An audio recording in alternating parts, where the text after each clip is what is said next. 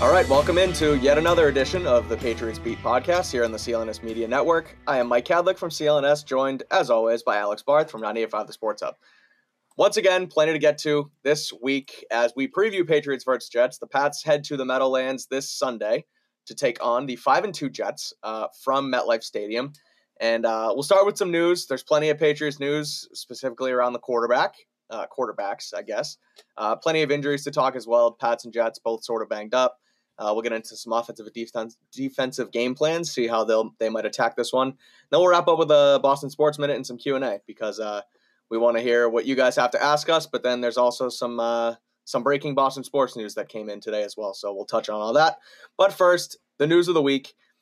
Reports are that Mac Jones will start on Sunday, according to ESPN's Field Yates. Um, it started as a bit of an outside report, uh, like like it was last week. It wasn't really anything internal. It didn't come directly from the team, but I guess I trust Fields Yates, Field Yates personally. I know he's been in the building before, and he is also friends with Steve Belichick. So there might be something to that. Um, today, Bill Belichick was asked about it at his press conference, and once again did not directly call Mac the starter, but said that he's full go this weekend, should be ready to go. So no, he did. He he did. I don't think he straight up said Mac will be the starter, but somebody I, I will find the exact wording here. Yeah, somebody asked something along the lines of, "Is the plan for Mac Jones to start?" On Sunday, and he said that's the case. So the words "Mac is the starter." He's still tiptoeing. He mouth. still won't say it. I know it's going to no, happen. It's he did no, he did. Hang on, I don't. I, am trying okay. to find this.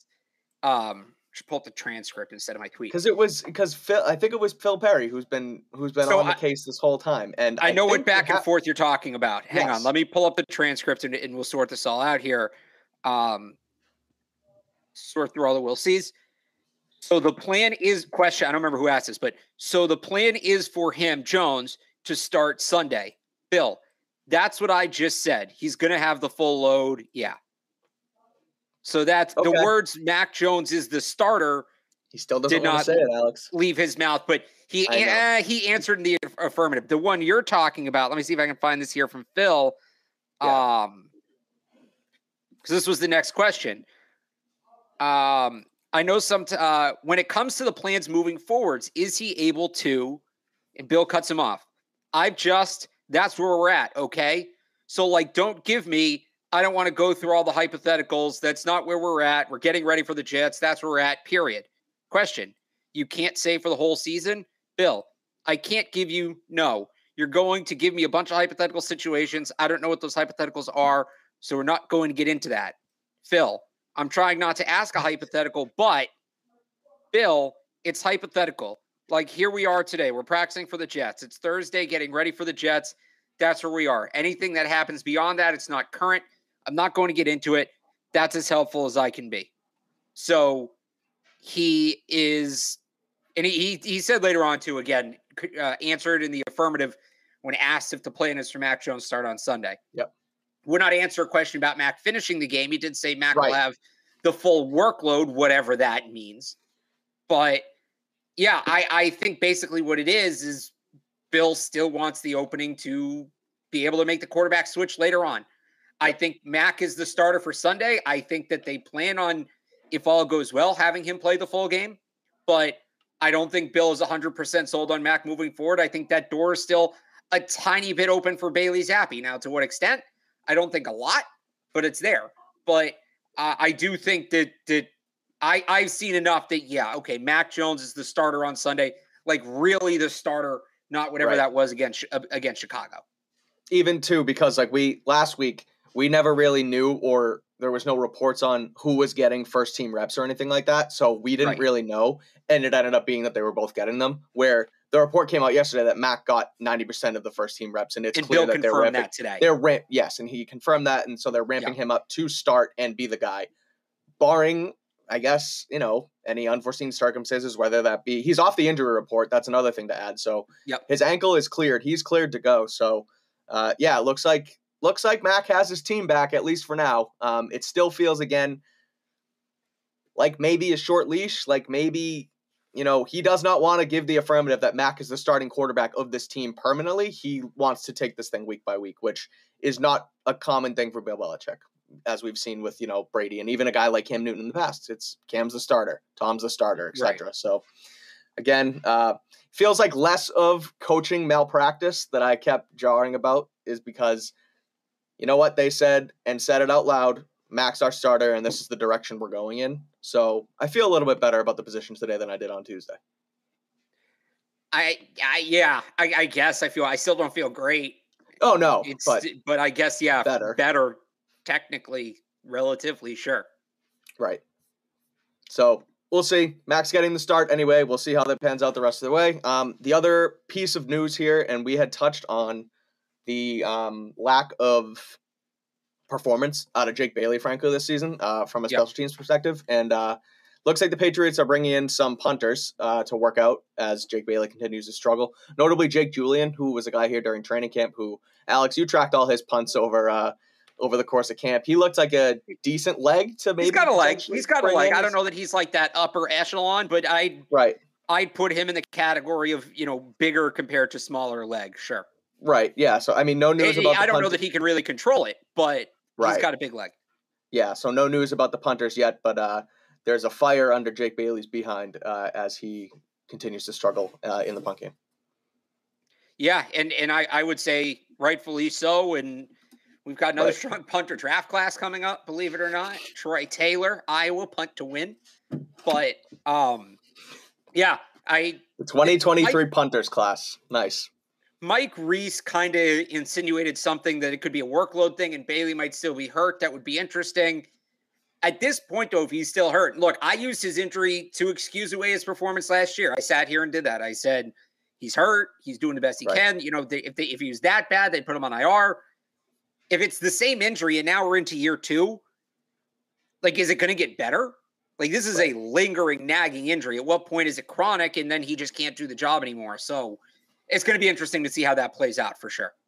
Yeah, we'll see how that goes. But again, uh, punters are here to uh, you know push Jake Bailey and hopefully uh, whether it be Jake Bailey or whether it be, whether it be a practice squad elevation to kind of uh, get him moving in the right direction. Again, no uh, no news yet, but uh, there's people in, so Jake Bailey should be on watch on notice. Um, let's do injuries on our new injury Thursday segment here because there are plenty of them, uh, especially on the Jets side.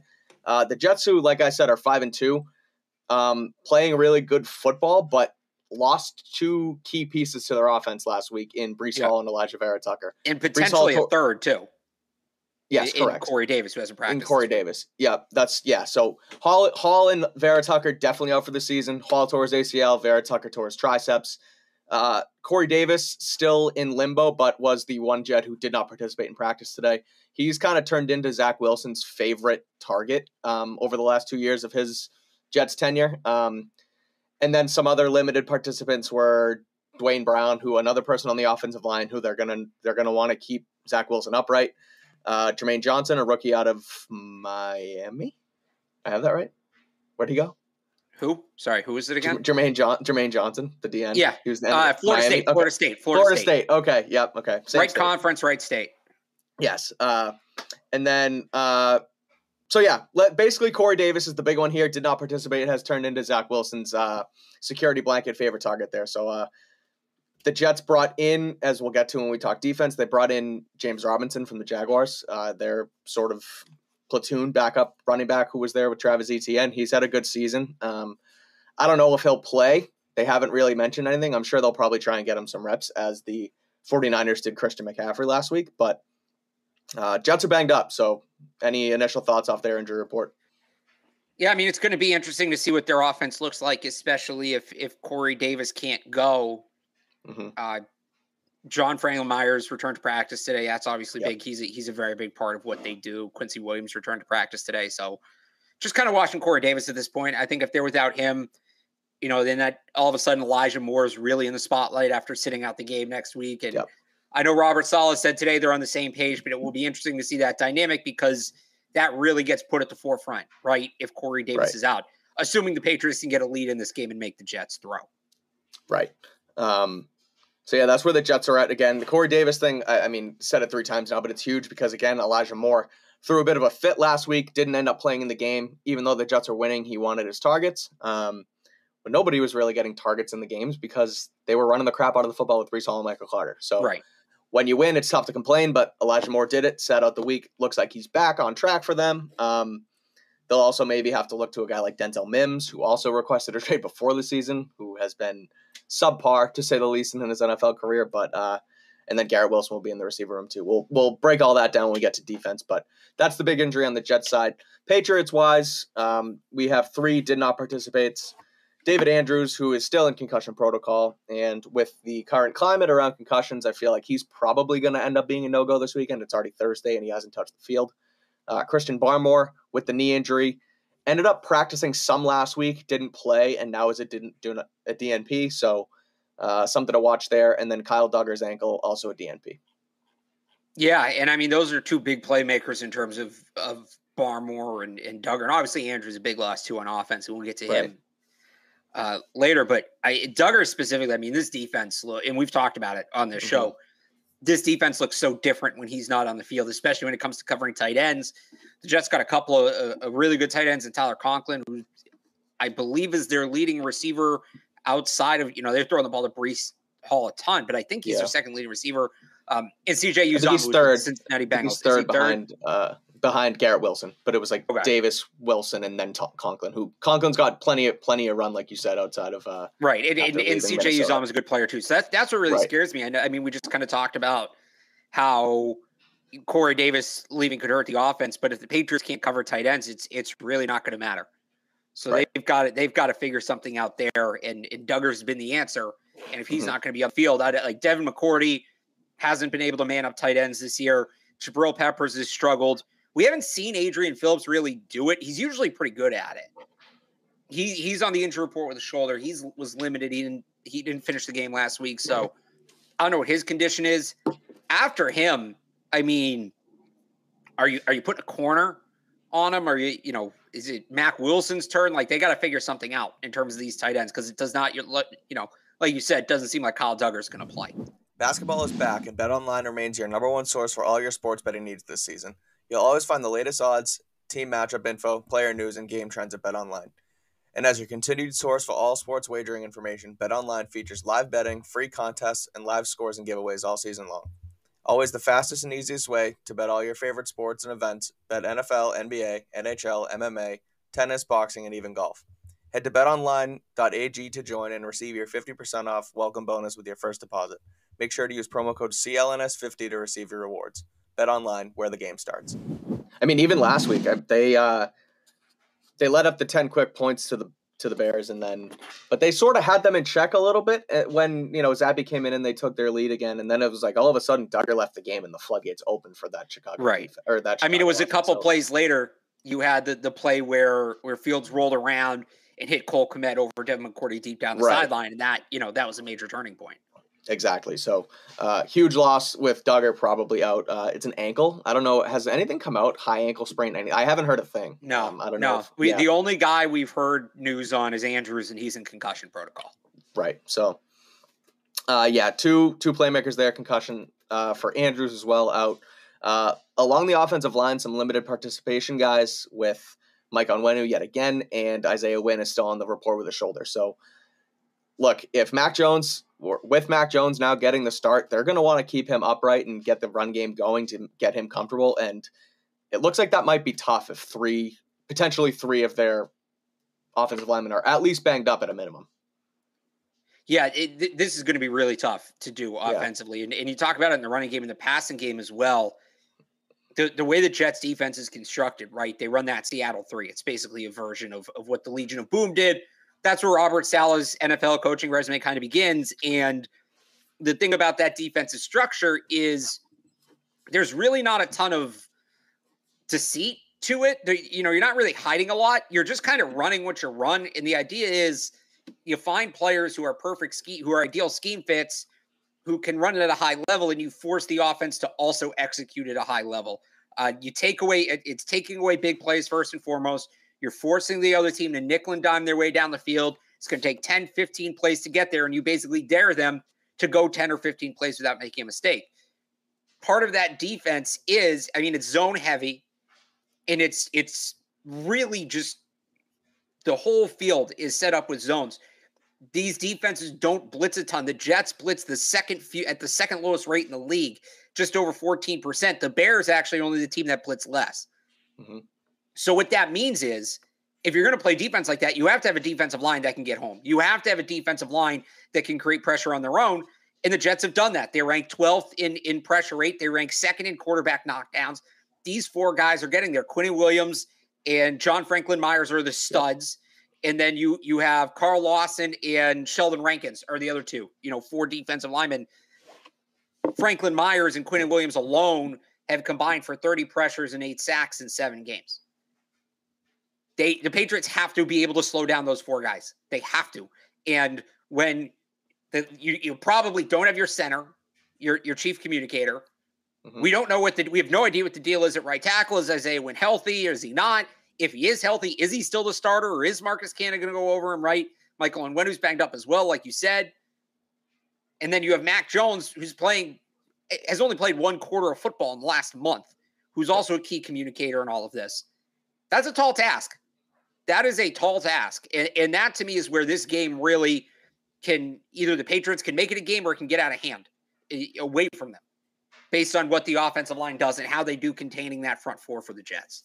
Yeah, 100%. And a guy like, again, like a guy like James Ferentz who has to come in and be the chief communicator, like he's done it in the past a little bit, but I mean, he's not as, he's not nearly as reliable as David Andrews. The, the center position admittedly has been very solid for the Patriots over the last decade plus with like oh yeah I mean, they've been awesome. Even a guy like uh, Ted Karras, who would have to come in and kind of kind of run point for a while, it was always solid. But again, losing Andrews, who's been been a force on the front for them for forever since he was undrafted out of Georgia, is tough loss. Same with the other guys. Again, like the the Isaiah Wynn thing is it's it's wild because you don't know if it's I mean it's an injury, but are they just kind of holding him there and keeping him there as they shop him? You know, as right. uh, we'll we'll talk more trade deadline next week, probably at the beginning of next week with the deadline at 4 p.m. But uh, on Tuesday, but uh, yeah, O line banged up, going to be tough. So. Uh, anything else on the injury report that kind of caught your eye? Both receivers again, Agholor and Bourne limited. Um, Anfernee Jennings made an appearance with a calf. No, it's pretty uh, just pretty much it. Just the just the offensive line, standard practice. Yeah, um, and the defense. Yeah, yeah. The, the, I mean Phillips with the shoulder, and I mean John Jones will play, but he's he's on there with an ankle. So yeah. Uh, but the big ones, like we said, David Andrews, Christian Barmore, Dugger, all did not practice, all probably not going to play. Um, right. So before we get into the offense defense, let's talk about our friends at LinkedIn. LinkedIn jobs. These days, every new potential hire can feel like a high stakes wager for your small business. You want to be 100% certain that you have access to the best qualified candidates available. That's why you have to check out LinkedIn Jobs. LinkedIn Jobs helps you find the right people for your team faster and for free. We use LinkedIn Jobs here at CLNS Media to post our openings, and it works like a charm. LinkedIn Jobs makes it super easy to post your openings. Then you just add your job and the purple hashtag hiring frame to your LinkedIn profile to spread the word that you're hiring. Simple tools like screening questions make it easy to focus on candidates with just the right skills and experience so you can quickly prioritize who you'd like to interview and hire. 2022 is coming to a close here, so now's the perfect time to finish your year off right with the new team member. It's why small businesses rate LinkedIn Jobs number one in delivering high quality hires versus the leading competitors. LinkedIn Jobs helps you find the qualified candidates you want to talk to faster. Post your job for free at linkedin.com slash beat. That's linkedin.com slash beat to post your job for free. Terms and conditions apply. Let's talk offense because a little bit different, not so not so much different, but feels like we need to uh, get something going with an offensive game plan here. Mac Jones is starting. The Jets defense is pretty good. Uh, probably the best defense they've played in the last the last several weeks. They have they have a bunch of guys. Um, they're letting up just under 20 points per game. Sauce Gardner, dominant rookie, looks like he's going to be the defensive rookie of the year if he stays healthy.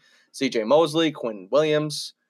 I mean, you can go down the list, and these are just like it sounds crazy, but they're big names, guys that have been like studs around this league for quite some time. You you can even get into um, Lamarcus Joyner and DJ Reed, and I mean they have a bunch of guys that can play good football. So the the Jets defense is legit. Mac getting the start. Um, do they run this similar offense with Zappe that, that they've been running with Zappe? Do they go back to this thing they've been trying with Mac? Uh, it sounds like, by all accounts, or not that it sounds like, but you need to go back to that Zappe offense, and I wonder yeah. essentially if they're going to do it. What say you? Well, I, I, think they need to, especially with some of that play action stuff. I just talked a lot yeah. about how the offensive line is going to have to slow down, you know, the front four. The best way to do that is with play action, right? Mm-hmm. And, and and make sure that they're using their eyes and they're actually going through, and they can't just pin their ears back and go. So, I yeah, I they we I've been saying it since week four. What they're doing with Zappe, they need to do with Mac because mm-hmm. they have Zappe has made that offense work. They have similar skill sets, but Mac is a little more elevated that is how right. you unlock the offense. Whatever this is, they're trying to do with Mac with all these deep shots. And the other element of it is, and I kind of touched on it earlier, right?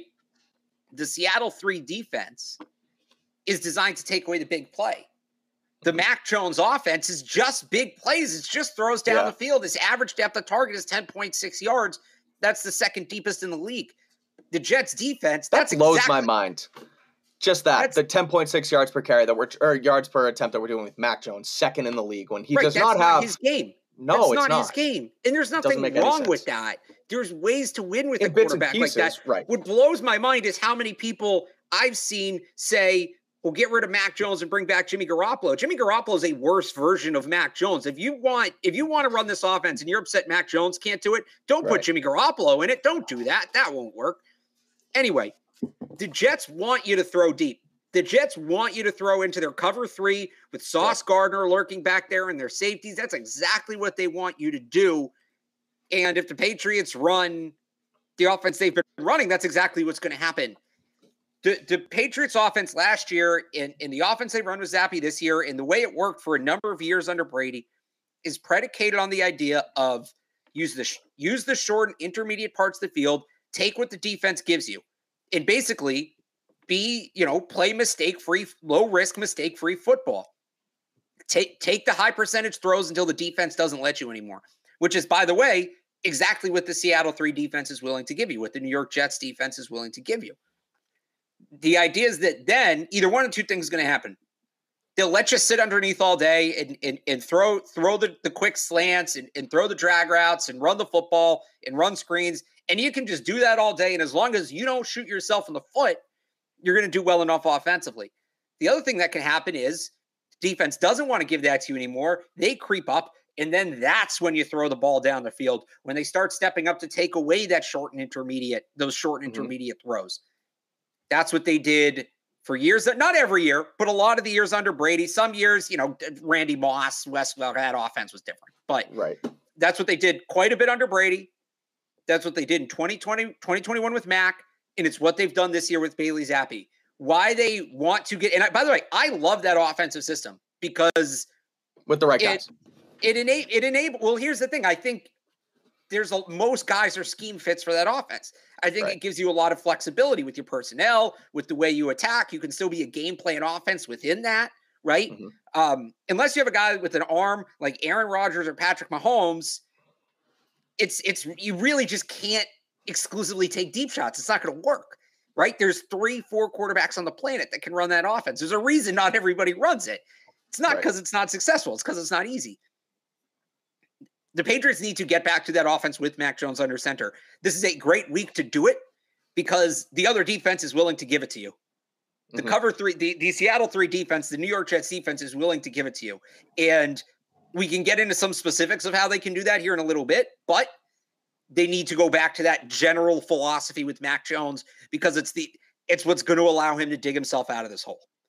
I mean, agreed, hundred percent. And I think Michael Lombardi talked about it about uh, just take a profit, and I think Emmanuel Acho right. talked about it with uh, with Justin Herbert, which it was a bizarre thing. He he read some Chargers coverage, and it was it was kind of wrong, but he he used the term which is which is my point here. Just take a profit. You can't go Mac broke Jones used that term a lot last he, year. Haven't heard him say it this year, but he used it. it a lot last year. Yeah, it's like I, I'm just I'm kind of confused as to why like why the change like why the different offense like it's it just doesn't make sense to me it's almost we'll be down at gillette tomorrow and uh matt patricia's going to talk to us friday morning and i kind of want to ask him the question I, I think i'm probably going to it's like why the change? Like what's what's going on? And try and, you know, we'll back it up with some numbers, which we've talked about here, but like it's it's the thing with Zappe. the the first drive, they run that leak play. It's like why are we not running kind of game plan specific plays with Mac on on board? And why are we just chucking it downfield. It it doesn't make sense to me. I don't know. You have an answer? like I did like, the million dollar you, question. That's kind of yeah. it's funny. I've I've talked to these people who like are convinced Bailey's Bailey Zappe's a better quarterback than Mac Jones, and I try to explain to them, yeah, why it looks that way when it's not. And I've had this conversation with three different people, and with all three people, it basically gets to the point where they say, "Well, then why don't they run that offense for Mac Jones? Like they think they have some gotcha." Right. No, that's it. That's the that's right. the whole. This is where we are. Right. That that question is the reason. The answer to that question is the reason the season is eh, where it is, and why the franchise is where it is. Is yeah. the answer to that question, which none of us know. Hopefully, right. they know. We'll see, but yeah, I mean, again, hopefully, hopefully, this is the week that they really, you know, it, has been the last three weeks. It's Zappe with a good offense, Mac, and then Zappe with a bad offensive performance, and it's like, all right, all signs are kind of pointed to this is the direction we should go hopefully they take that direction this week against the Jets. Right. Um, you said we'll get into you can get into a little bit more specifics on exactly how you want to attack this defense. We talked about it last week with the Bears, how they had a guy at all three levels. Um, it seems like the Jets certainly have that here with Quinnen Williams on the line, C.J. Mosley in the middle, and Sauce Gardner and uh, I mean Lamarcus Joyner solid in the back end. DJ yeah. Reed. They they have a good secondary, so they have guys at all three levels. Alex, how do we attack?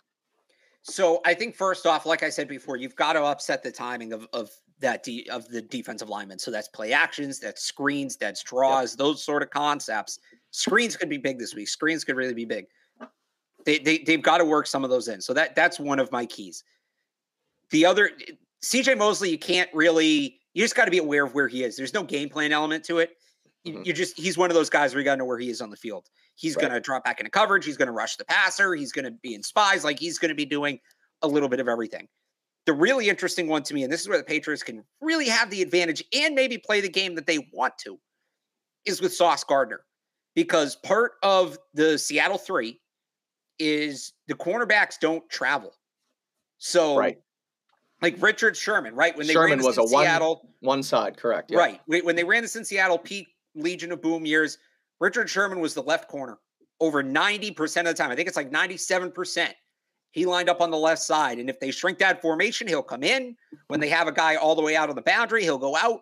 But he is always going to be on the left side of the defensive formation, so to the right of the quarterback. Right. Right.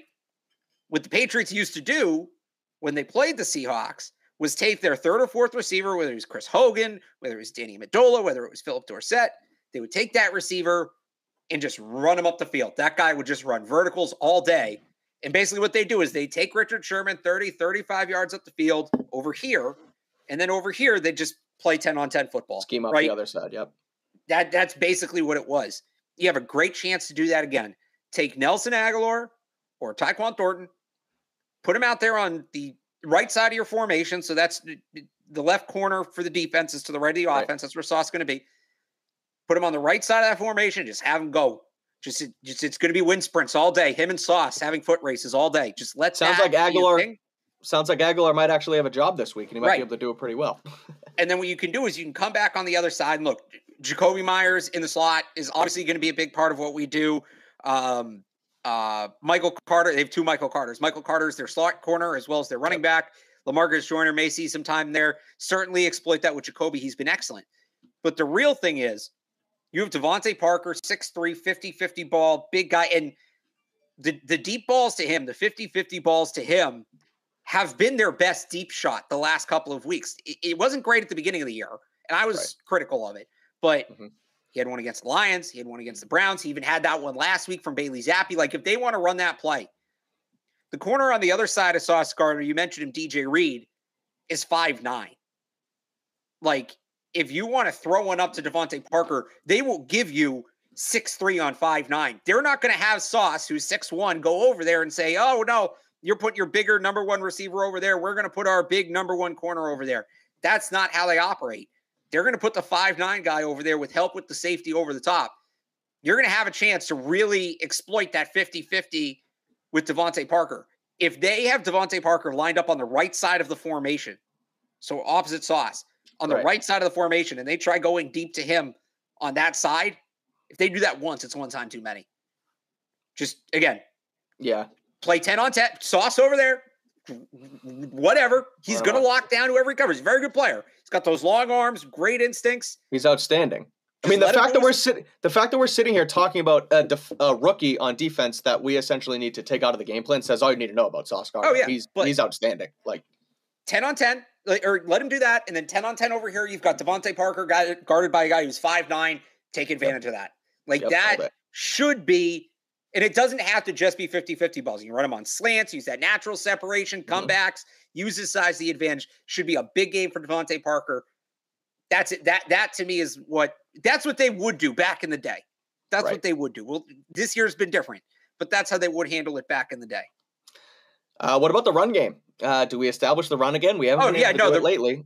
And Stevenson is they need another they need a spell guy here again. Stevenson again last week way too many touches. Uh, we've talked about it, but yeah. Sorry, you were well, going to go into the run. Just yeah, sorry. So I just you hope Damien Harris is healthy. He played a little bit last week. You hope he can get a little more involved this week. They do need the spell guy. Thank you for saying that before I did, so I don't just sound like a cranky yes. old man yelling at a cloud. no, establishing the run is where this all starts. Like I'm setting up the passing concepts there, but establishing right. the run is where this all starts. That because you're gonna you know make those defensive linemen play the run. They can't just pin their ears back and pass rush. Exactly.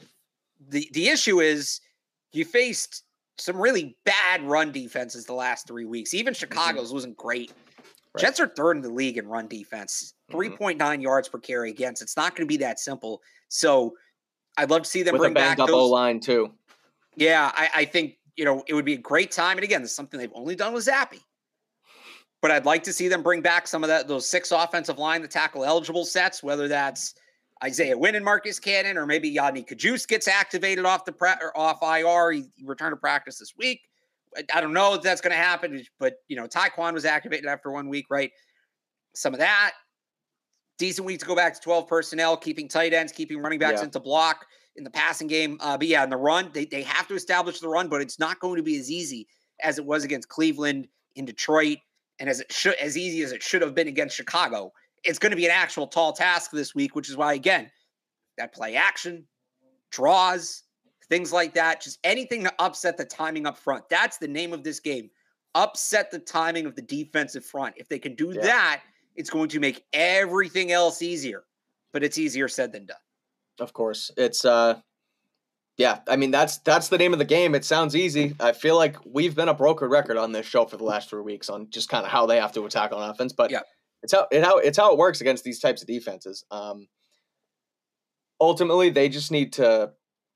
I mean, it, it it sounds silly the way to say it like this, but they need to just outscore whatever the Jets are going to have to do because I think defense is how the Patriots win this game. Uh, if we want to get into the defense now, because for all the Jets have been on offense, Zach Wilson hasn't been great, and he hasn't really been asked to do anything. It's been mainly their run game. Um, right. Breece Hall set the tone for them running the ball. He ran for like, I think it was 90 yards, over 100, and then he had 72 on like four carries last week before he tore his ACL. So, I mean, he was just, they were just pounding the rock with Breece Hall. And uh, I just, I think the defense is like, this is another week where they have to really bounce back. And I think they could do it on a team that is banged up on offense and just lost their running back. Uh, this like this is a my point here, sorry to kind of jumble of my words, but it's a huge bounce back spot for them on with a struggling offense in front of them. Yeah, and, and by the way, when when Zach Wilson has been asked to do stuff, he's struggled. Right. Um, and that's so. So this is my big key when the Patriots are are on defense is he can't he can't handle the blitz. He just does not know what he's looking at. He panics. Yeah. They're down, you know, a couple of linemen here. Alijah Vera Tucker's out for the season. They've got other guys who are banged up. Blitz them, get in his face, get yeah. aggressive. For that to work, you have to be able to single cover across the board. Now, what their wide receivers are going to look like this week in terms of who's playing is going to be interesting. We don't know about Corey Davis, right. Elijah Moore. Like, what what is his deal? He's probably going to play, but to what extent? How you know how locked in is he going to be? Garrett Wilson's you know, he's good for rookie. But he's fast. He's I think he ran like a four fast. three. That feels like a John Jones matchup. That, that feels like a John Jones or a Marcus Jones matchup. Yep. Yeah. Um, Cross the, that out and man up the rest of the way. Right. The, the point is you got to be able to lock these guys up man for man. I, I think man blitz is the way to go. The problem is like I think they can take care of the wide receivers in that scenario. Right. But I talked about this before. It's the tight ends. Mm-hmm. Can the Patriots and, and and I I do have the numbers here. I pulled them up. Tyler Conklin is the second most targeted player on the Jets. Garrett Wilson is 53 targets, then Tyler Conklin, then Corey Davis, who might be out. So that target share could increase, could go up. Oh, by the way, Breece Hall's fourth. So even more reason mm. that target share is going to go up. Is it? Yeah, I, I don't think I don't think it's Devin McCourty. They'll probably try it. I, I have yeah. seen enough of Devin McCourty trying to man up yeah. tight ends this year. It's not going to happen. I talked about this before. Adrian Phillips is banged up. If he's healthy, that's the guy I would go with. Maybe if you Peppers? feel good enough about the Peppers, maybe he's kind of been on and off on that. He got beat against Baltimore a couple times. Mm-hmm. If you feel really good about the corner match, uh, about the wide receiver corner matchups, and they will do this on occasion. Maybe it's Jalen Mills, maybe it's Jack Jones. Yeah. But that that's the one to me. If they can cover the tight end properly and get, you know, get pre- get pressure with the blitz, and mm-hmm. then cut, make sure the tight ends are manned up, and I trust them to cover the wide receivers. That that's what it is. Uh, you know, again, getting an early lead helps to take away the run, but I'm actually not too worried about them against the run this week. I know that sounds blasphemous after the last game, but what killed them was the quarterback runs, some of these right. jet sweeps, like really creative. Uh, we talked about on the last show the sideline to sideline, 53 and a third running plays. Jets might add some of that if they're smart, you know, seeing what the Bears did last week, but most of their running game is pretty traditional. You know, pick hit the pick the gap, hit the gap. They're running off tackle at the furthest out. They're not really going all the way out to the sideline. The Patriots have been good against that running game this year. It's right. when non-running backs run the ball or you start incorporating motions and, and, and double moves and things like that that they struggle.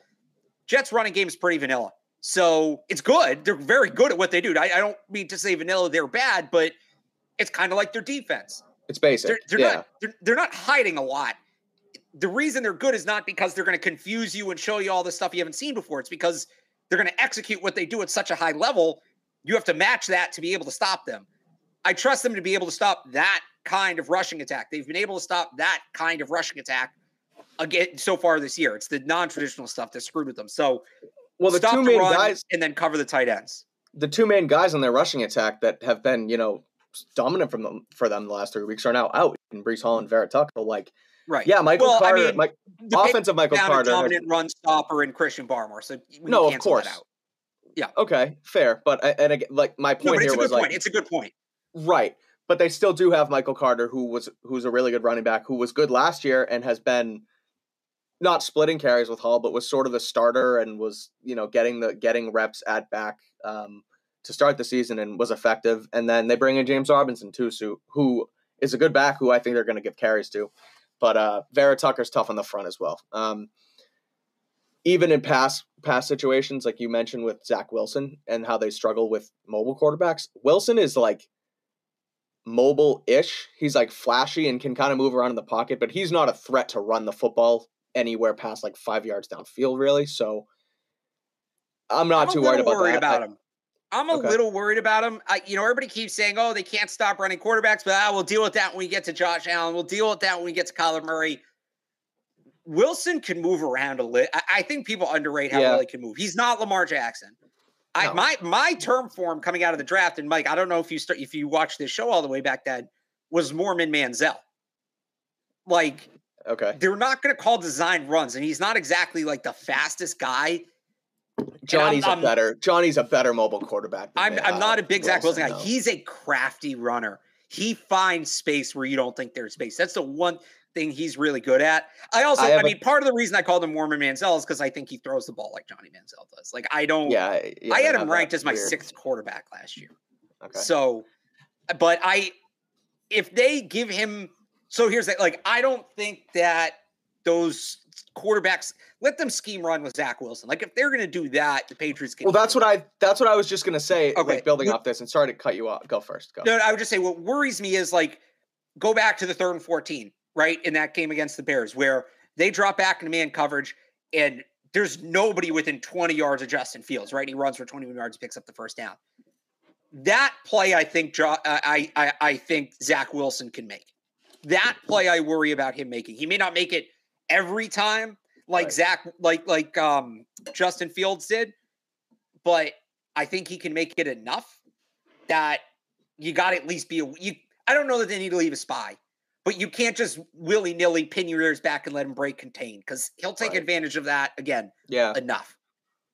I again, I want to say it. I he does not run like Johnny ran, but I I, I like the Mormon Manziel talk. It's because it's a it's a fun nickname, but b they do kind of throw the ball the same. But well, I would trust everybody was called. He did. The, you do you know what the throw is? I'm going to start getting you ready for draft season. Yeah, on the show. yeah. Do you know what the throw is? What's the throw the man, in the terms of draft throw? talk? No, so oh, the throw. Oh, oh, yeah, like the cross body. All these guys come out at their pro day and they're in shorts and a t-shirt and they run this way and then they run this way and then they throw yeah. the ball across their body. That throw has very little practical application when evaluating quarterbacks. Yet every guy makes it, and the clip goes out on Twitter. Everybody goes, "Look at this! Like, who else can right. make that throw?" Literally, everybody does it at their pro day. Like, hey, Kellen Mond did it, Mac Jones did it, Zach Wilson did it, Josh Allen did it, Patrick Mahomes right. did it. I'm sure Joe Flacco did it back in the day. Like, everybody did it. Anyways, like he made the throw at his pro day, as again mm-hmm. every quarterback does. And er, I, all of a sudden, do you remember this? It was Mormon Mahomes. That's what everybody was saying yes. was Mormon Mahomes. So my retort to Mormon Mahomes was no Mormon Manziel. Okay. Anyway, that's where that now it makes sense. From.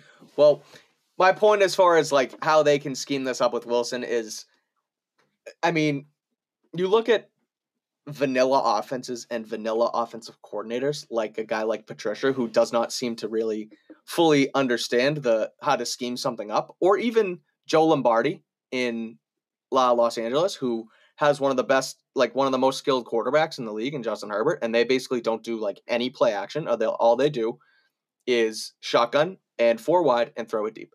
Well, if Mike LaFleur, who is a good offensive mind, who's a part of that Shanahan tree, they're good at offensive mind. They they might not be great head coaches, as Alex will say, but they Am know how to.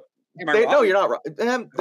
That's we we for the most that. part. look, there's there's exceptions to the rule, but it that's my, an off season thing. Yeah. Right. The point is, Mike LaFleur knows how to call an offense, and if he's smart, he will realize the skill set, the limited but skill set he has in Zach Wilson. Watch the film from last week and say, okay, we need we can take advantage of the Patriots not being able to cover quarterbacks who are athletic. Um, so yeah, that's that's just my point. They they have a smart enough coaching staff. Uh, looks like a competent coaching staff where that that might be a problem here. So they just need to make sure that they know that Zach Wilson might be able to run on them. Yeah, um, yeah, just be aware of it. Yeah, defense is how you win this game, though. I think that that they have the tools there because again, man up those wide receivers.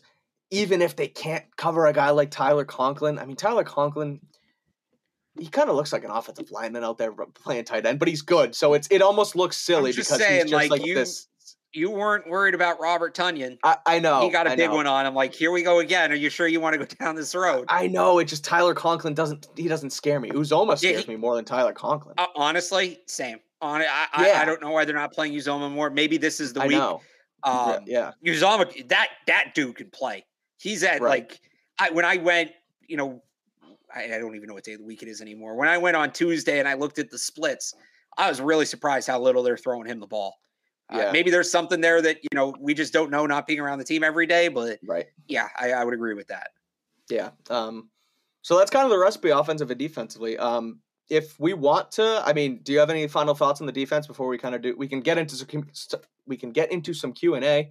Uh, if you guys want to fill up the chat with some questions as we kind of wrap this up, but uh, any any final thoughts, offensive, defensively? I'll give a, a prediction and a pick after uh, you, if you got any thoughts um, after offensively and defensively, this is normally where I squeeze my special teams thought in. Yeah, we can do special too. Let's kind of just wrap up the wrap up the game as a whole as we get some Q and A's in here. Um, Braden Mann's a good punter. I'll say that it's gonna be a field position game. Braden Mann, Jets punter, is a really good punter. So uh, we already talked about about Jake Bailey struggling. Yeah. So I, I said my piece on that, but good. There's my so, special teams thought. Good. Mac's starting. Call it like you did with Zappe. Sounds like the name of the game.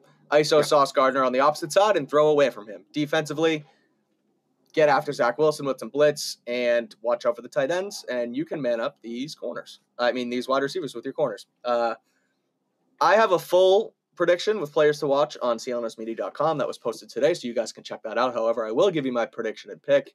The Jets are one and a half point favorites this week.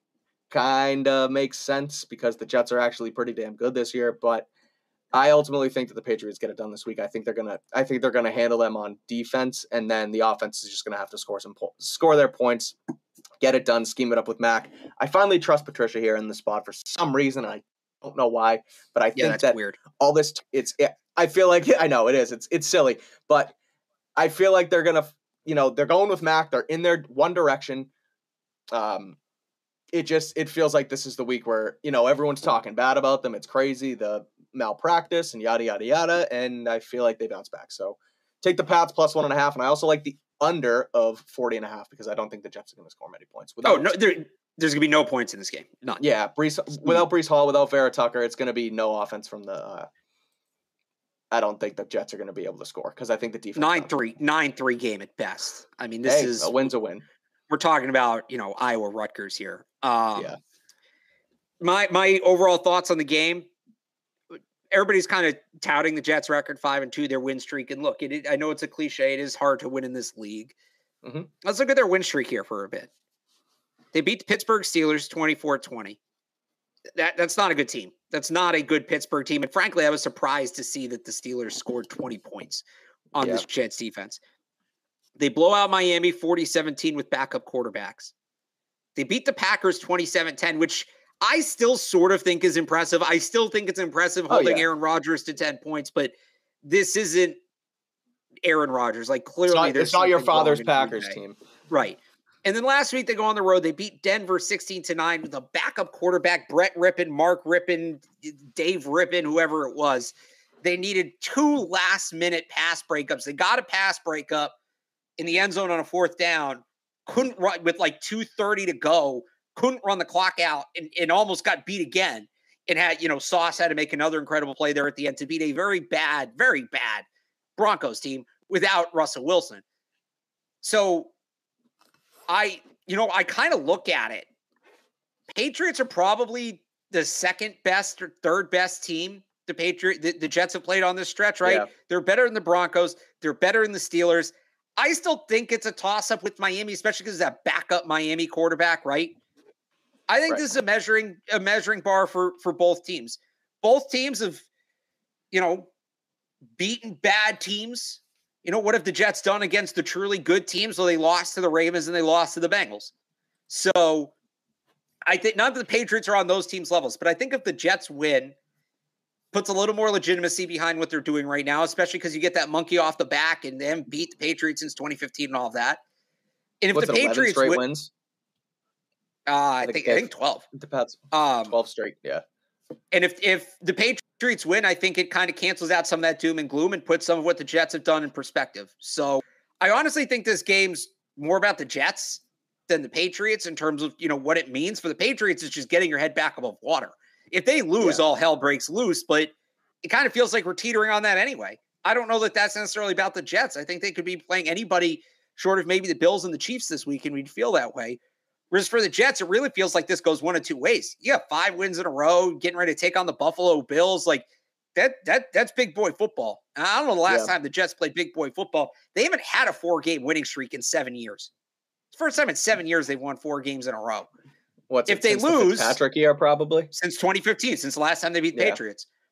If they lose, it's well, all right. They lost to a Patriots team that's kind of reeling. Let's, you know, it's kind of like what the Patriots winning streak was at the middle of last year, where they rattled off all those wins and it was great, and you felt like they were building something, and it probably was a sign they were at the time, but they're still not on that next level yet. So that's my overall overall view on it. Yeah, well, again, we'll see. Uh, uh, they all feel like must wins at this point in the season because this AFC is just a jumbled mess. And yeah, I mean, it's going to be a close to 500 team at the end that makes like the six and seven seed. So you just got to play. You got to play football. You got to win. You got to win the games that you should win. And I feel like this is a game they should win. Um, Q and A time, Alex. What do yep, you think? Yep. Yep. Let's do it. All right. Those, I got uh, one. I got one right off the bat here. And how short? How short is Mac's Leash this week? Does he have a leash? Because again, I said it from the top. It feels like Belichick is still being kind of sheepish on like what's up with the quarterback position, and he's not. He's not backing up Mac entirely here. And I know it sounded like he said he's going to start, and the report comes out from Yates, and I get it, but reports came out last week too that Mac was going to start, and he did start, and then they pulled him at some point. I mean, he talked about it being injury related, and now his injury's done, and he's taking the reps. So, do you think he has a short leash? Uh, do you think he has a short leash? I actually don't, simply okay. because there there is no more. Oh, we pulled him because of the injury. Like if he gets pulled right. in this game, he was benched. And then, and I wrote about this on 98.5 the sports hub.com uh, earlier today. Max said on Wednesday he believes he deserves to be the starter for the team. I agree with yep. him. I laid out why.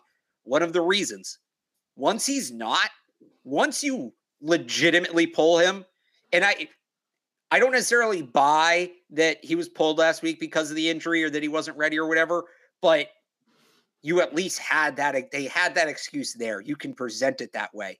They right. can't present it that way this week. They can't present it that way going forward, short of him getting hurt again, obviously once he's gone, he's gone. You can't yeah. go back to Mac Jones, right? Once you bench him, that's it. And then one of other two, one of either two things happens. You're riding with Bailey Zappe and banking on his development, which it's not really that different of a spot you're in with Mac Jones. Now, the fact you'll run an offense that actually suits him certainly helps his yeah. development, but right. that's not a Mac Jones issue. That's a you issue. The other thing that happens is Zappe doesn't pan out. And look, I'm a big Bailey Zappe guy, but even I thought coming out of the draft he was a year or two away. And I still believe that. I think he, he's going to have a long, successful career in the NFL, here or elsewhere. But he's not a starting NFL quarterback yet. And forcing him into that role is only going to stunt his growth. Well, all right. So you sat Mac. You can't go back to him. Zappe's not the guy. Now it's January 2020 all over again.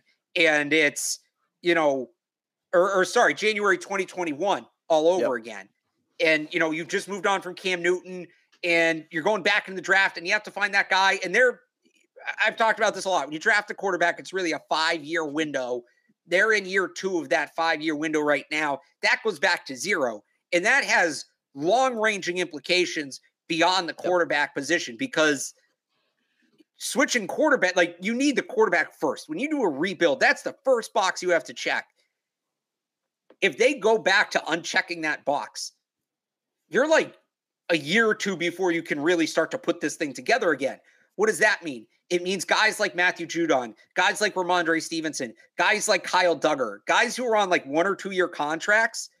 Suddenly, those contracts expire before your true compete window. Now, those right. guys become expendable. Now it's a full on rebuild.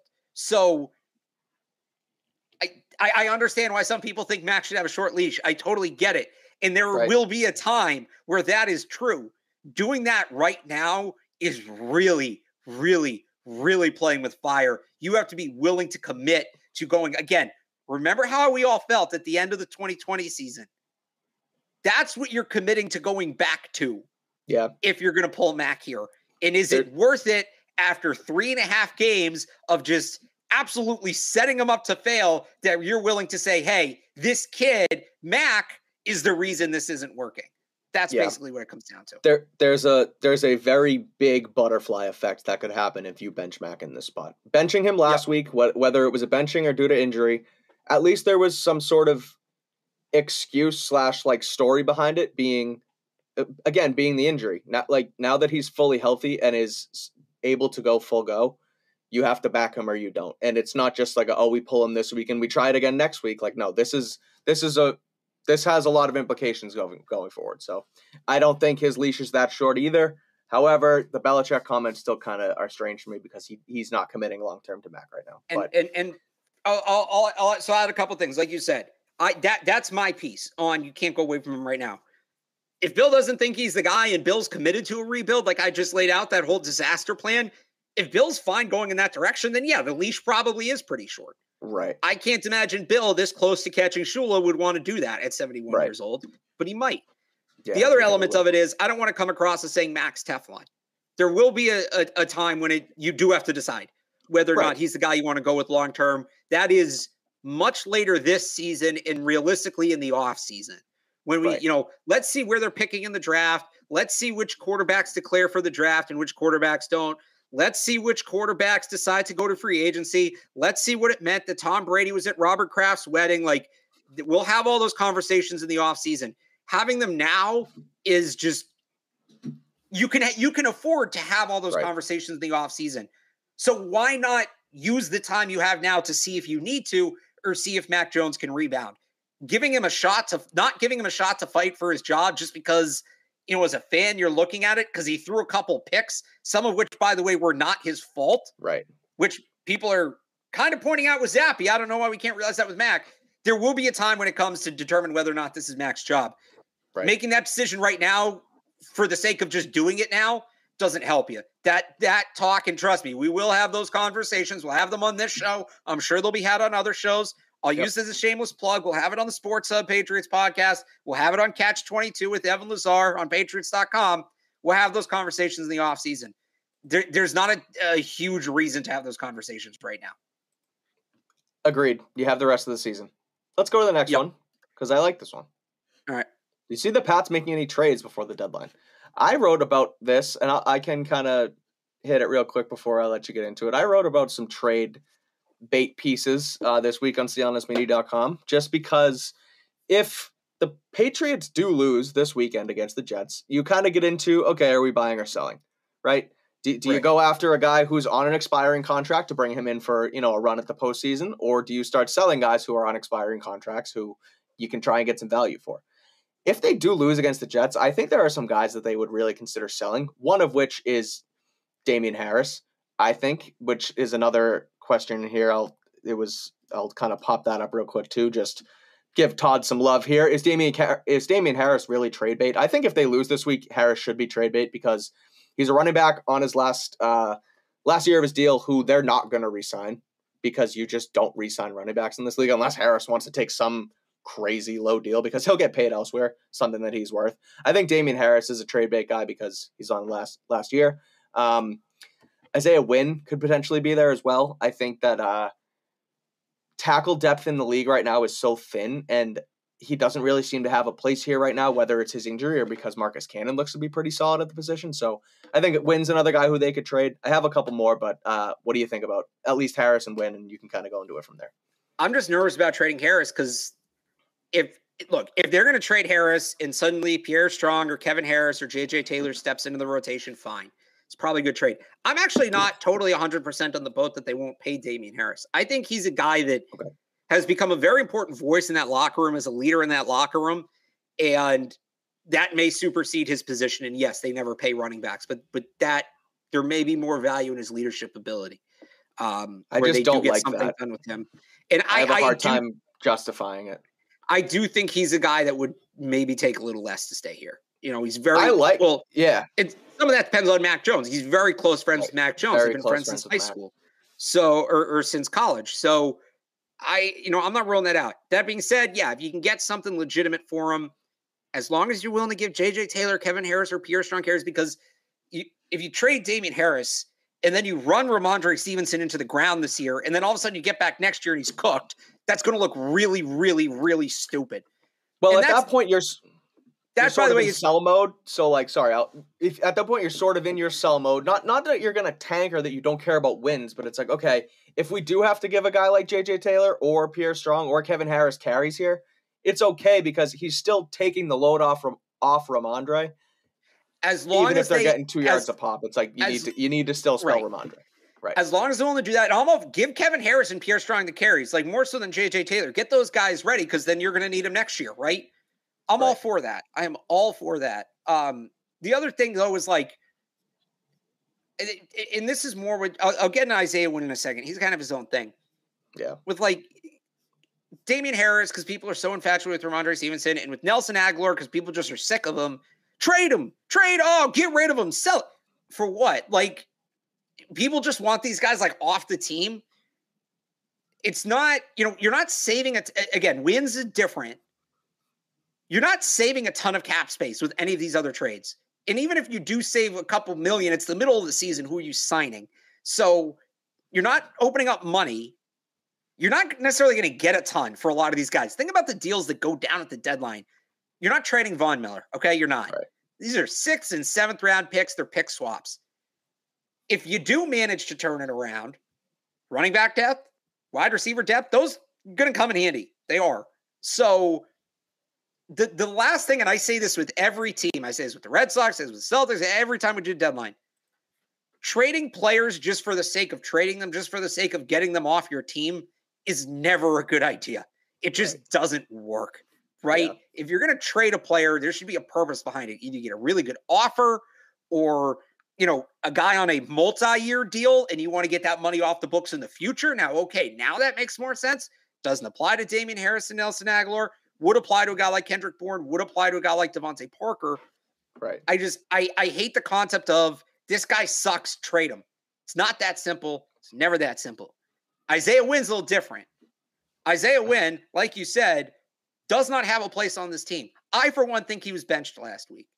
I think they they, yeah. they made him inactive so that you know to save face because the deadline's coming up. But I think had he been healthy, Marcus Cannon still starts that game.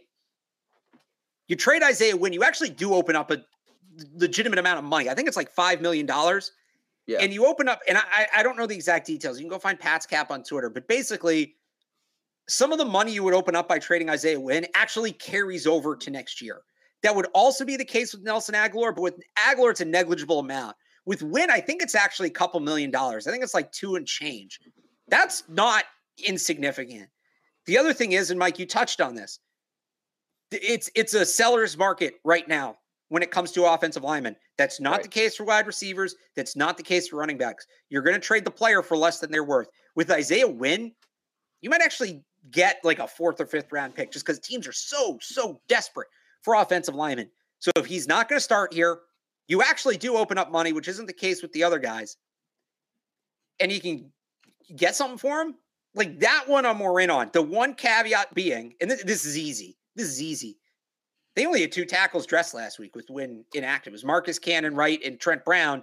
Right. The only other tackle on the like under contract with the team eligible to play this year is Yodny Cajuste, who's on IR you can't you can't have two tackles, and frankly, you can't right. have three if they're Marcus Cannon, Yodny Cajuste, and Trent Brown because all those guys are injury prone. You right. got to somehow, some way, add another tackle to the roster.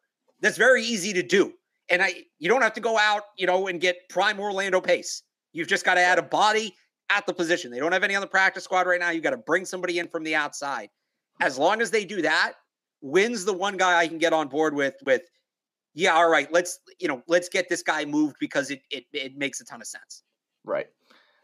I, I agree completely. I think those are those are the kind of guys that you look at. Um, another question here that I think is interesting, and it's something we touched on when we talked about the offense. Just Mac hasn't seemed to be the same since last year's Bills game. How do you boost his confidence? Well, first of all, you don't do it by benching him and to Zappe chance, but this week you let him make a profit. Take a profit. Ease them into it. Establish the run, play action, short throws, scheme up DeVante Parker, whether it be a, a, a crossing route to Jakobi Meyer. Like you, you use the guys to their advantage and you make it easy on Jones for the first quarter, the first two drives even. And you get him going that way. You boost his confidence. You see completions. You see the ball go through the hoop. That's how you boost confidence even early in a game, and then you can start to incorporate the downfield run. But you, you gotta, you can't do what you did last week and just spread them out and throw. You you run the offense like you did with Zappe. That's that's the way you boost Mac's confidence. I would even say more simple than that. Run an offense he's comfortable in. He's not comfortable right. in what they're running right now. He's comfortable right. in what Bailey Zappe's running. Let him run an offense that he's comfortable in. Let him let him run an offense that works with his skill set. That simple. Yeah. Alex, should the Patriots no. draft a punter this year? They might need to. Yeah. Uh, Tory Taylor is really good at Iowa. There's the kid whose name I'm blanking on out of uh, Tulsa who had a 91 yard punt last week. Um, they might need to. They might. They do need to draft a kicker. I. I. I, I don't like. I'm so year or not draft, but like bring in. It can be a UDFA. They need to have somebody ready to go behind Nick Folk. Nick Folk's been amazing. But man, he's 37. It's a fickle yeah. business. Um, we're gonna do we're we're gonna do special teams talk during the draft, both kicker and punter. Don't you worry. Yep. That's that's gonna be a conversation. Uh, someone continues to ask if, and they want your opinion on it. And yeah, yeah, here it is. They've asked this like 15 times. Jerry Jeudy, the Patriots, Alex. What are your thoughts on it? Oh, I, I mean, that'd be great. I, I would be excellent. I, am a huge Jerry Jeudy guy. I'm on record as mm-hmm. saying I thought he would be uh, the best receiver out of Alabama in Nick Saban's tenure. And I know that that Julio Jones played for Nick Saban. I, I really think highly of Jerry Jeudy, and he's spent, unfortunately, the beginning part of his career in a horrible situation. Yep. Patriots a better situation right now, mm, not by much. Um, that'd be great. I, I don't know what it would take to get him. Probably a lot. I don't know the Patriots yeah. willing to give that up right now. Um, when he's a free agent in a couple years, absolutely make the call. One million percent. Um, yep. I will be pounding the table for that. But until then, uh, it's just a it's just pipe dream for me. Okay, really quick last one because we got to get moving here. We're into we're going to get into a Boston sports minute, but yeah. this was originally going to be in the college football minute that we ended up canning. Will Bama make the finals? I was going to do a let's redo our top four seven weeks in. Um, I think that Bama has a chance here um, if they can just win out and win the games they win, which I think they probably will. What say you? SEC champion Bama gets into the playoff. Yeah. So that means they have to beat Ole Miss this week.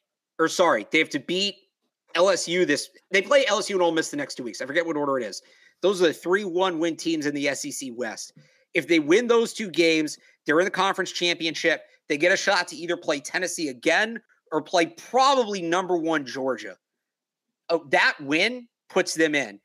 If they lose one more game, maybe, maybe if they lose in the SEC championship to an unbeaten team, whether that's Tennessee or Georgia, if they lose in the SEC championship to an unbeaten team and things go ass up in the Pac 12 and things go ass up in the Big 12, then maybe. But I think they need to win the SEC to do it. That being said, yeah. can they do it? Yeah, I think they can. I think they can. They can beat Ole Miss. They can beat LSU.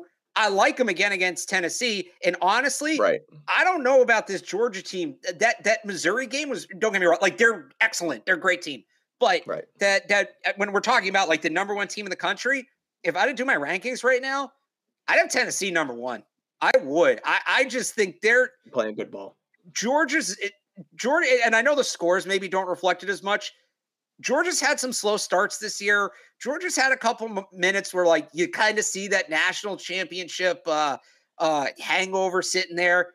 Tennessee's just pedal to the metal, man. That that team is fun to watch. So I also look, don't if, trust Stetson Bennett like I do Hooker and Stroud. Oh, of course, of course. So like, um, if if Alabama's one loss is to a Tennessee team that they then came back and beat as the number one ranked team in the SEC championship, it's kind of hard not to put them in, right? That's basically right. what happened last year with uh, with Georgia. So exactly. it, they, I, I, I think they will, but I, I just hope I, I'm, I'm done with Georgia. Like great story, great team, yeah. ton of talent, all that. Been there, done that. I want Alabama, Tennessee. I want that rematch, whether it's in the SEC championship, whether it's in the college football playoff. I want another Alabama, Tennessee game because that game was awesome. I'm also a huge Bryce Young guy, so I want to see him win an Addy because he didn't last year. Okay, fair. Um, so that's that for Q and A. Um, that's that for Patriots Jets. Um, but we have some breaking ish Bruins news today. So oh, let's change the back. Yeah. Let's change the backer here. Did I say this tonight? I meant this morning. You said this uh, morning. I was gonna. Yeah.